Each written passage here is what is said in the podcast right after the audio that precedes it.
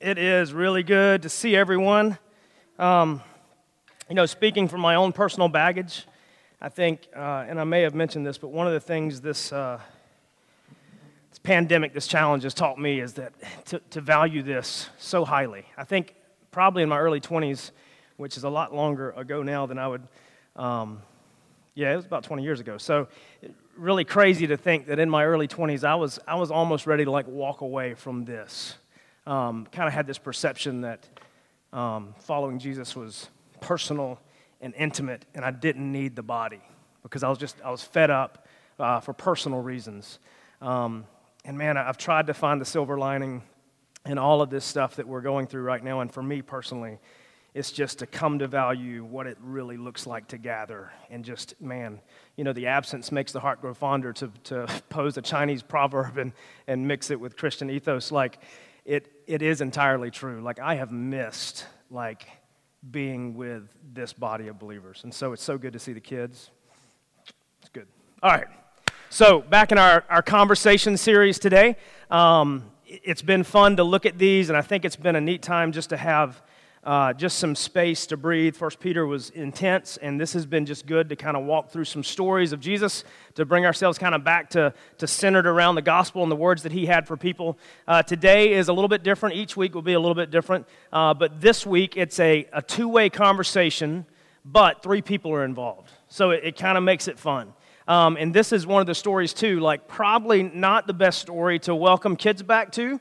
Um, and so I'm going to be tactful with some of my words, and you're going to have to read, you're going to have to infer from tone what I'm talking about a little bit because I want to protect little ears. Uh, but there, just, there, there are some sensitive things in this particular passage. And uh, so if you have your Bibles, open to Luke chapter 7, verse 36. Uh, we'll start there.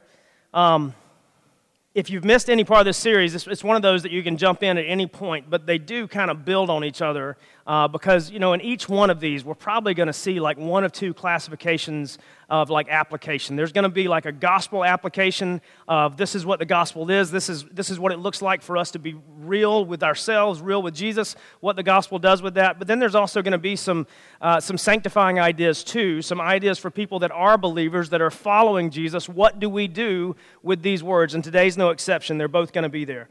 Uh, I'm going to pray, and then we're just going to jump right into this text and uh, roll with it.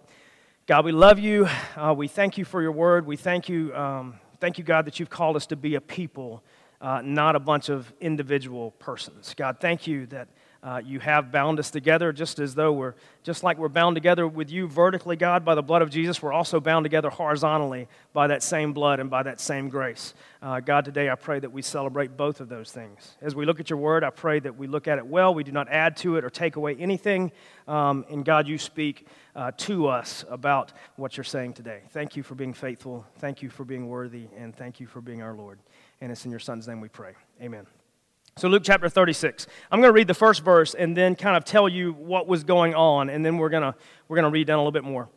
736, it says, One of the Pharisees asked him to eat with him, and he went into the Pharisee's house and took his place at the table. And so, basically, what we had, uh, even at this point, um, Jesus had, he had uh, exorcised demons, he had healed people of sickness, uh, he had raised at least one person from the dead, he had taught with wisdom that he should not have. He had done a lot of crazy, crazy things. And this was all from a carpenter from Nazareth you know, actually born in Bethlehem, backwater, podunk, nowhere, Bethlehem. Uh, this guy's doing all these things, should not be able to do them by human terms. And then we have the existing religious society, which at this point they are the, the Hasidim, they, I mean, pardon me, the Pharisees. They came out of a group of people uh, 75 to 100 years previous called the Hasidim, and from them, they set the standard for what it means to pursue holiness through the law. They're the keepers of the law, they're the teachers of the law, uh, they're all of these things, and they're wrapped up in it. They are hyper religious. And so when they see Jesus come on the scene and he does things he should not be able to do, he teaches with wisdom that he should not have, and he begins to make these claims that he is equal with the Father, basically saying that he and God are one, the Pharisees, the hair on the back of their neck stands up. And you know, like we talked about last week, like when he was talking to the lawyer who was Jewish, as soon as Jesus used the word Samaritan, they were ready to fight. Well, the Pharisees, by looking at Jesus, they were there too, for different reasons. Because from the inception time of the Pharisees, they came onto the scene as the purveyors of religion, and their deal was this From us will be the high priest. The high priest will rule over Israel. He will keep the law. He will maintain. He will do all of these things. He will rule the religious life of Israel, therefore, setting the tone, having the most authority in the people of Israel. But here's the issue if Jesus was who he was appearing to be, if he was who he was claiming to be, um, then all of the power, all of the, the knowledge, all of the, the substance that the Pharisees had acquired over the past 75 to 100 years, all of it would soon be gone. Because their deal with placing the high priest from their midst is we will rule over Israel until God sends the appropriate messenger, prophet, or Messiah. And so, if Jesus was that appropriate messenger, prophet, or Messiah, then that meant it was truly time, if they were going to stick to their word, to step back and say, Here are the keys. You rule. But the problem was they, they didn't want to hand over the keys. They, they didn't want to hand off authority because they liked it, and it was theirs. And so now we have this situation where there's a Pharisee, his name is Simon, and he invites Jesus in to come and eat at his house. Very likely, what it would have looked like is there would have been a long table down the center of his room. And since Jesus, even though Simon probably didn't respect him, we'll get to that in just a minute, but because Jesus was someone of importance, it would have probably been a deal of, hey, you're going to come, you're going to eat at my house, sit at my table, and then I'm going to invite people to sit around the border of the room to listen and hear uh, what's going to be said. And so, tables not like ours. Uh, it says that he, he came in and he reclined. He didn't have a La-Z-Boy. No, he would sit on his left side with his left hand on the ground and he would eat with his right, and his feet would be behind him because they didn't do the chair thing. You know, they, they were much more flexible than us, and they sat on the ground. And so, this is what it looked like for Jesus to recline at the table. And so, it says that Simon invited him in. And so he took his place at the table, probably Simon at one end, Jesus at the other, family members down the sides, and then people from the community probably around the outsides of the room, listening, watching, maybe even taking notes. Maybe not. And it says, And behold, a woman of the city who was a sinner, when she learned that he was reclining at the table in the Pharisee's house, brought an alabaster flask of ointment. Standing behind him at his feet, weeping, she began to wet his feet with her tears and wiped them with the hair of her head and kissed his feet and anointed them with the ointment. Now, when the Pharisee who had invited him saw this, he said to himself, If this man were a prophet, he would have known who and what sort of woman this is who is touching him, for she is a sinner. Verse 40 And Jesus answering said to him, Simon, I have something to say to you. And he answered, Say it, teacher. We're going to pause right there. So the setting becomes a little more tense. A little more tense. Because it says that this woman of the city, a woman in the city, uh, who was a sinner, if we take the, the amalgamation of that and we, we kind of apply some of the things that we're going to see in just a minute, um, and we even take the item that she brought with her into view, um, we can know a couple things about this woman. The first thing that we know is that she disgusted Simon. Simon was disgusted by looking at her. He was just, even the inner words that he had that he didn't say out loud, he had a thought to himself. I'm going to keep saying that because it's important. He just, he said, if, if this man, if he were just a prophet, if he just knew what sort of woman this is who's touching him, for she's a sinner, he would have just, Simon was disgusted. This woman most likely, um, she earned her living by less than dubious means. Maybe she was a thief. Maybe she was a con artist. Maybe she was a combination of both. But it's very likely that she was, she was a woman of the night and she earned her living that way. And, and what she brought with her is very important an alabaster flask. It could have been one of two things, in both scenarios, equally as uh, amazing one situation which we see that Mary did in another story going into Simon the leper's house, she brought an alabaster jar or an alabaster box that would have been sealed with this valuable ointment that would have been used as a dowry to give when she was married to say, All of the accumulation that I have of my family, I give to you to show that I serve you, that I love you, that I'm committed to you. It would have been very valuable. And so it could have been something like that, maybe a smaller version, because it's unlikely this woman was able to accumulate what Mary would have, because Mary came from a family. We don't know anything else about this woman, but we know that she, she likely did not, because she earned her living in, in ways that disgusted Simon.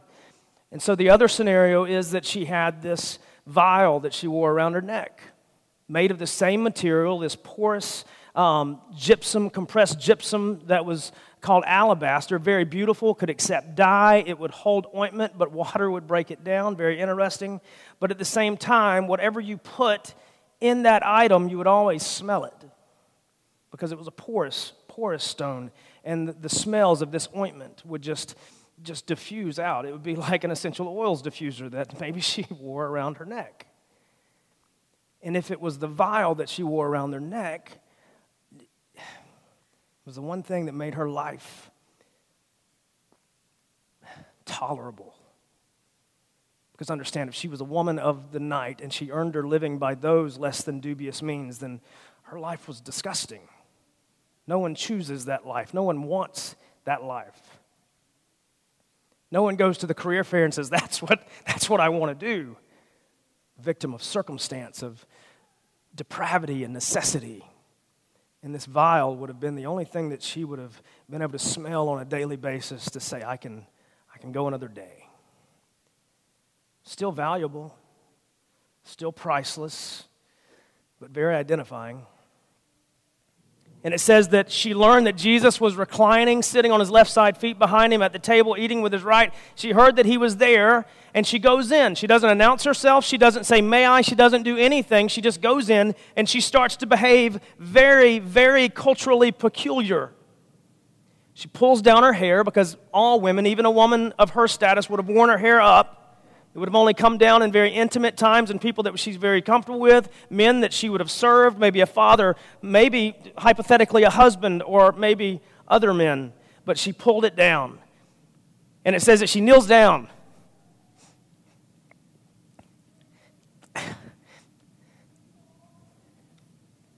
Like imagine imagine the way we serve Jesus, right? Like, imagine our very upright status, the way that we serve Jesus. Imagine the way that we approach worship. Imagine the way we approach the throne. Imagine the way that we approach prayer. Imagine the way that we approach all these things. Now, look at the woman, just for just take a minute.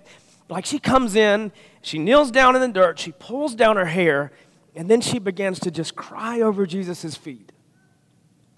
Granted, Jesus was wearing very little shoeage every single day dogs were tired and nasty, but even though he was Jesus and perfectly clean on the outside, his feet were dirtier than mine. And she kneels down behind him, crying over his feet, and pulls down her hair and just begins to wash his feet with her hair. And then she, uh, she, she goes further. It says, And weeping, she began to wet his feet with her tears, wiped them with the hair of her head, and then kissed his feet and then anointed them with the ointment that would have been in this either vial or flask or box, either way. She dumps out what's valuable onto his feet. Now look at the words of Simon. It says, Now when the Pharisee who had invited him, he saw this, he said to himself, an inner thought, if this man were a prophet. Now, again, I told you, he invited Jesus um, into his house, but most likely he didn't invite Jesus because he was really interested in what he was saying or he wanted to learn or he had admiration for this potential Messiah. But most likely, a lot like the lawyer last week, he probably wanted to catch Jesus. He probably wanted to embarrass Jesus. He probably wanted to further the charges that they were going to bring against Jesus, hoping Jesus would say something incredibly blasphemous. And so now he says, if this man were just a prophet, an inner thought, I'm going to say it again. So, man, I love the irony if this man were just a prophet, he would have known who and what sort of woman this is who is touching him, for she is a sinner. And basically, he's thinking, man, if he just knew, if he could just tell, he would be as disgusted as I am right now. And here's the reason I point out inner thought. Because verse 40 says this, and Jesus answering. So Simon at this point doesn't even think he's a prophet, but then Jesus answers an inner thought that wasn't spoken out loud that wasn't verbalized, it wasn't written down, but this may be prophet just answers an inner thought. He answers and he says to him, he says, Simon, I have something to say to you. And he said, Well, say it, teacher. Capital T, which is ironic because apparently doesn't really respect him very much, but that would have been capital R rabbi, not just a teacher, but the teacher. So at least there's something going on there. So here's what he says. Again, like we talked about last week, very often Jesus is going to answer questions in parables and he does like a mini parable here. He says a certain moneylender had two debtors. One owed 500 denarii, the other 50. When they could not pay, he canceled the debt of them both. Now, which of them will love him more? So he says, Here, I'll tell you a story. There was a guy who, uh, there were two guys. They both owed money to one person. One owed about a year and a third worth of salary. So you take your salary for a year, add another third to it. That's what one owed. He said the other owed 50 denarii, which was about 50 days. So, you know, about a month and three quarters. Take your monthly salary, add another 20 days to it. He said, so one owed a month and a third, one owed like um, a year and a third. When the guy that owed or owned those debts, when he canceled the debt of both, he says, which of these two people is going to love this previous debtor more? Pretty simple question. Not a lot of brain work. You don't even have to carry the one. You can, you can do it pretty quick. You're like, okay, yeah, yeah, I got that. Got that. And Simon answered. He said, well, the one I suppose for whom he canceled the largest debt. And he said to him, You've judged rightly. Kind of like last week, same question. Good job. Hmm. See, when, here's the other thing about this setting when you would invite someone into your house, there are a couple things that you would do for a stranger or someone that you loved. Because they walked around all day. They, they didn't ride in their, you know, their Yugos. They didn't have anything like that. They walked around all day. Most likely their, their feet were dirty. And when you come into a house, you, even though if it's a dirt floor, you still want to be somewhat clean when you walk into a house. So when you would walk into a house, if you were a person of means, you would have someone wash their feet. If you were a person of, of just, you know, standard equity, you would give them a bowl and say, you can wash your feet, or maybe you would wash their feet for them. Either way, a bowl to wash their feet. And then after that, you would kiss them as a sign to say, Welcome, I'm glad you're in my house. Maybe one cheek, maybe two, maybe one, two, three, whatever. You would do that.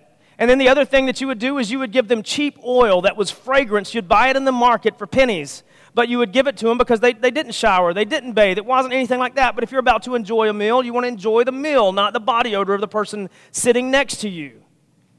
And it was a fact of life. It's just the way that it worked. And so when you walked into a house, let me wash your feet or wash your feet. Uh, let me give you a kiss to say, Welcome, I'm glad you're here. Be my guest. And then you would give them some oil. So he posed this question to Simon. He's like, Simon, I have a question for you. One guy owed a lot of money, one guy owed a little. The guy who owned the debt, he canceled the debt of both. Which one of them is going to love him more? And Simon's like, Well, I guess the one who owed the most. And he's like, Good job. You've judged rightly. I have a theory about this woman, and I, wouldn't write a paper on it or anything like that, but I, but I do believe that this woman and Jesus had previously met. I think they had an encounter somewhere before this point. And like I said, I, I can't I can't definitively say that because it's not in Scripture, but I believe, based on what we're about to read, that they had had an encounter before. And I think the encounter probably was super simple. I think the encounter was she met Jesus, she saw him for who he was. Maybe it was the Spirit, it had to be, but the Spirit was revealing in her that this truly was the Son of God, Son of David, Messiah that was promised. Maybe she had no background, maybe she wasn't educated, but either way, she saw the goodness that he was, the perfection that he represented, the holiness that just came from him, and as a result, by seeing goodness, she saw the lack thereof in her. She saw the sin, the dirtiness that every one of us, every one of us, according to Romans, have. For all have sinned, fallen short of the glory of God. Everyone. There's none righteous, not, not one. She saw that by comparison. And I think either then or between then and now, she confronted what she saw in Jesus and the sin that she saw in herself. And just like we talked about a few weeks ago, she said, Sin will no longer be my master. Sin will no longer be my Lord. I want Jesus. I want that. So he posed the question to Simon, and then he says, uh, Do you see this woman? Now, of course, Simon saw this woman. Simon was boiling over this woman.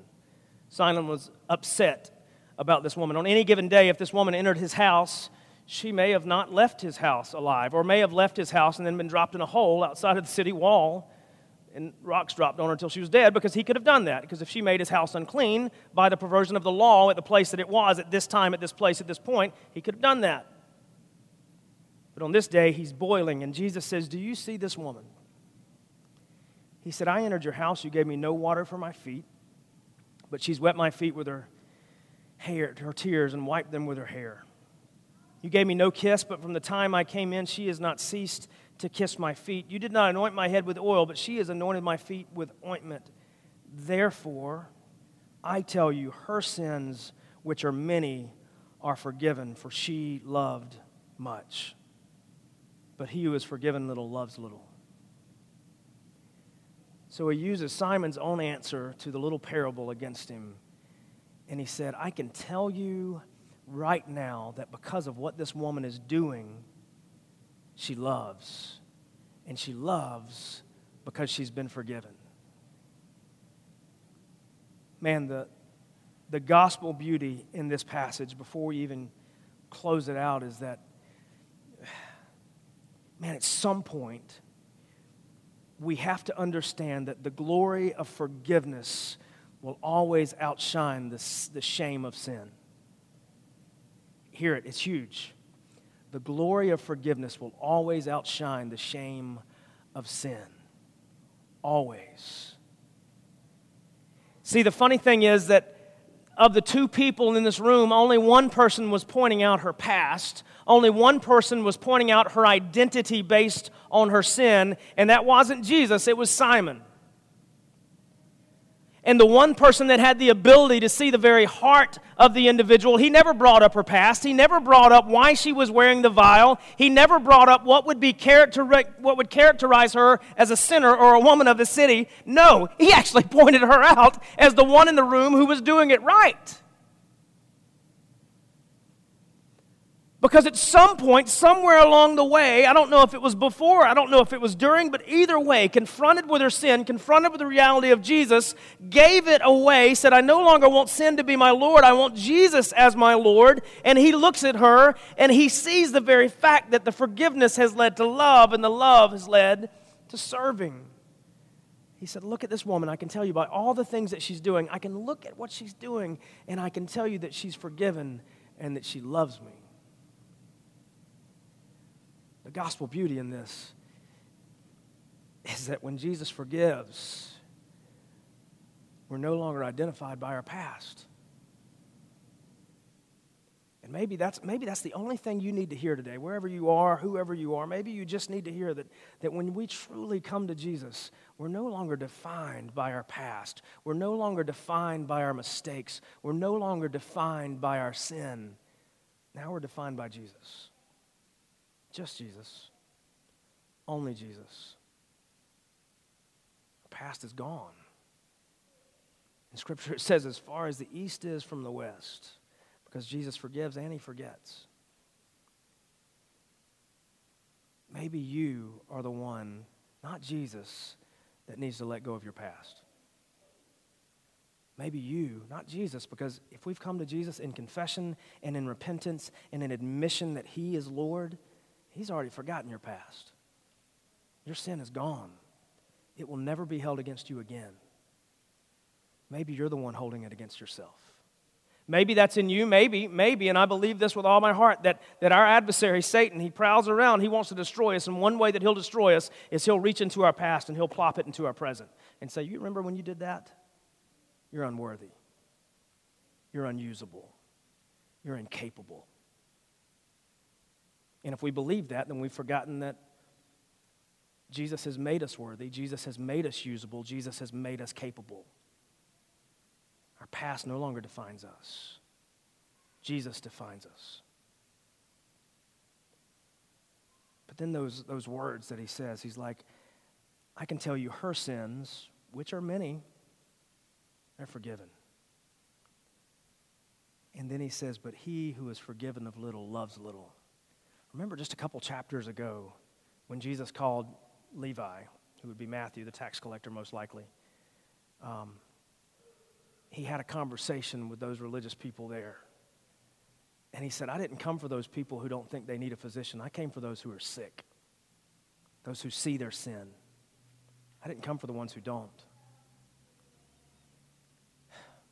When we, we talked about what happens when we become super religious, when we allow this life to be placed in a nice, neat, ornate box. We talked about it last week that it, it closes us off from the people that we actually consider to be our neighbors and the people that we actually love. Here's the other thing that happens within that box of religion if we're living like that instead of motivated by relationship. We also begin to no longer see our sin. because we've cultivated such a practice in our life that we no longer need to confess. We no longer need to repent because really, I'm doing okay. I'm doing fine. But the byproduct of a lack of understanding of forgiveness is going to be a lack of love. And what happens when we don't love Jesus is we're not motivated to serve him either. He says, I can tell you her sins, which are many, are forgiven. Why? Because she loved much. It's evident in what she did. He said, But he who is forgiven of little loves little. We'll never be forgiven of something that we don't confess. That's whew. We'll never be forgiven of something that we don't confess. And we'll never confess unless we see it as sin. Never.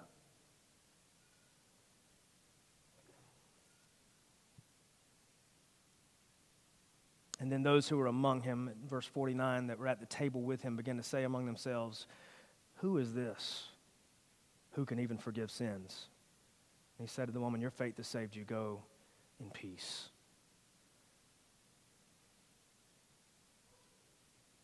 I mean, ultimately, that's what we want, right? We want to go in peace. We want the chaos to end. We want the, the war that rages within us to stop. We want that tug of war to be over. He said to this woman, Go. Not go in turmoil, not go in chaos, not go in guilt, but go in peace.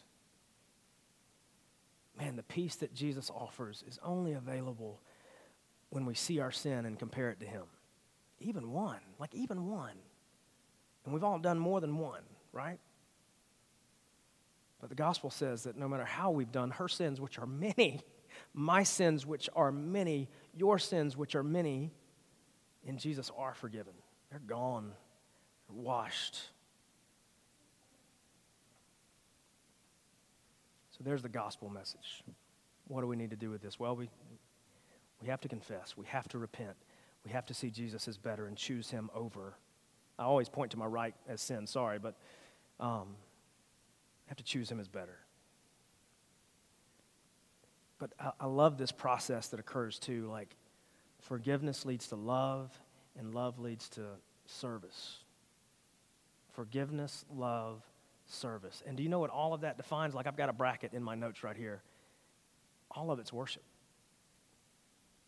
Like if we've ever questioned like what is worship? Like really, what is worship like? It's not just singing, it's not just it's not just speaking out loud, it's not just reading scripture out loud, it's all of those things, but it is like understanding, recognizing the glory and the weight of forgiveness, loving as a result because understanding that forgiveness is not something that I can earn, it's not something that I deserve, it is something that's been granted or graced to me, loving in response, and then if we love in response, we do. We serve. In this particular scenario, the way that this woman served is she came in and she did for Jesus what the owner of this home would not. He didn't care enough to wash his feet. He didn't care enough to kiss his cheek. He didn't care enough to anoint him. So she comes in and sees a place of service and she says, I'll do that without saying a word. Just because she loved him because she understood the weight of her sin, the gravity of forgiveness. And her response was, I love you, Jesus, let me serve you. Worship. Worship. Like, I think if we just consider, man, consider the goodness of God, the brokenness of me, and then in forgiveness, he says, I'm, I'm going to make us one and let all of that go man, our heart must say something in return, right? Our heart must say something in return. And then our life must show something in return. Not as a means to earn it, not as a means to keep it, but as proof that we got it. So I don't know what it looks like for us, like in your day to day, what it looks like.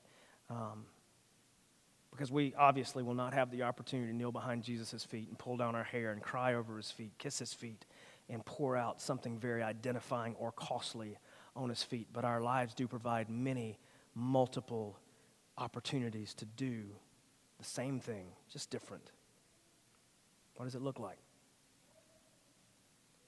Maybe, maybe it's your neighbor. Because Jesus did say, when, when you've done it for the least of these, you've done it to me. Same thing. Who are those people? Maybe it's your coworker. Maybe it's your family. Maybe it's your spouse. Maybe it's your kids. Maybe it's the, the guy that you buy your Diet Dr. Pepper from every Tuesday because you just need it at 3.30 in the afternoon. I don't know. It's not me.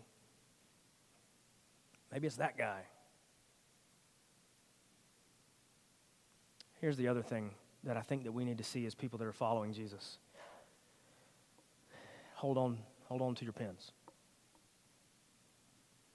Jesus doesn't see the past of those who have confessed him as Lord, and neither should we. Simon here is an example as to how not to do it. That's the reason he posed the question. That's the reason he wanted him to see of both people in the room with this woman right now. Simon was the only one that was disgusted by her. Jesus knew everything she did, he was fully aware. Fully aware. Her sins, which are many. You know what he did? He enjoyed her worship. Man, if we, striving to be like Jesus, we can't look at people and see their past either. If they're confessing Jesus as Lord and they're in our midst, it's not our job to judge them based on our past. We get to look at them and see the same Savior that is in us, the same Spirit that has supplanted Himself in us as a seal, the same Father that we adore. We don't see their past. And I know that's hard because we're a people prone to judgment. We're a people prone to a tally sheet when we look at people. We're a people prone to count people as worthy based on their experience or their lack thereof. Jesus doesn't. We can't either.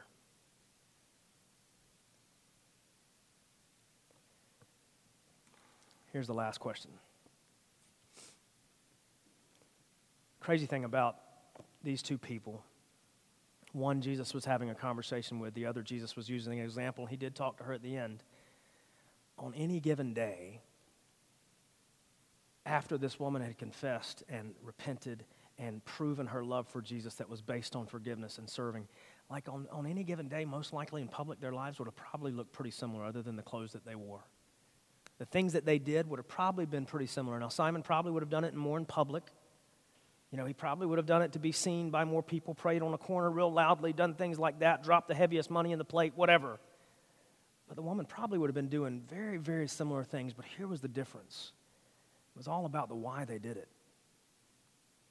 Simon, on one hand, is doing it because he believes that his actions earn him holiness. This woman, on the other hand, was doing it because she realized she was granted holiness through Jesus and Jesus alone. Which one are we? Which one am I? Am I trying to earn it? Or am I living in response to it?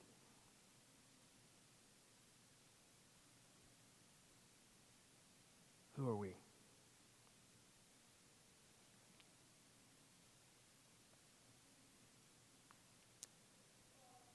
God, we love you.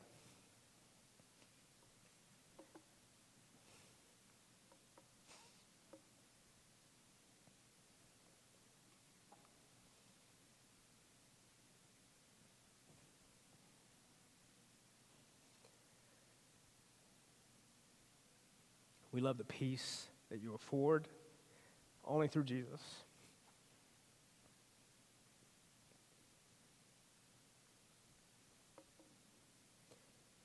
We love that you give us what we don't deserve.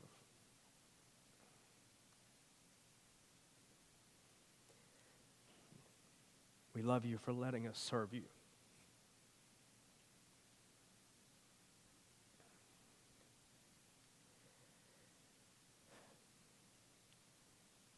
Father, I pray that we would not respond to you by trying to fill our box with the religious do's and don'ts, but instead we would want our lives to be filled with the heart of Jesus in the way that we serve one another, the way that we serve our city, the way that we serve our neighbors, the way that we serve our coworkers, ultimately, God, the way that we worship you through Jesus.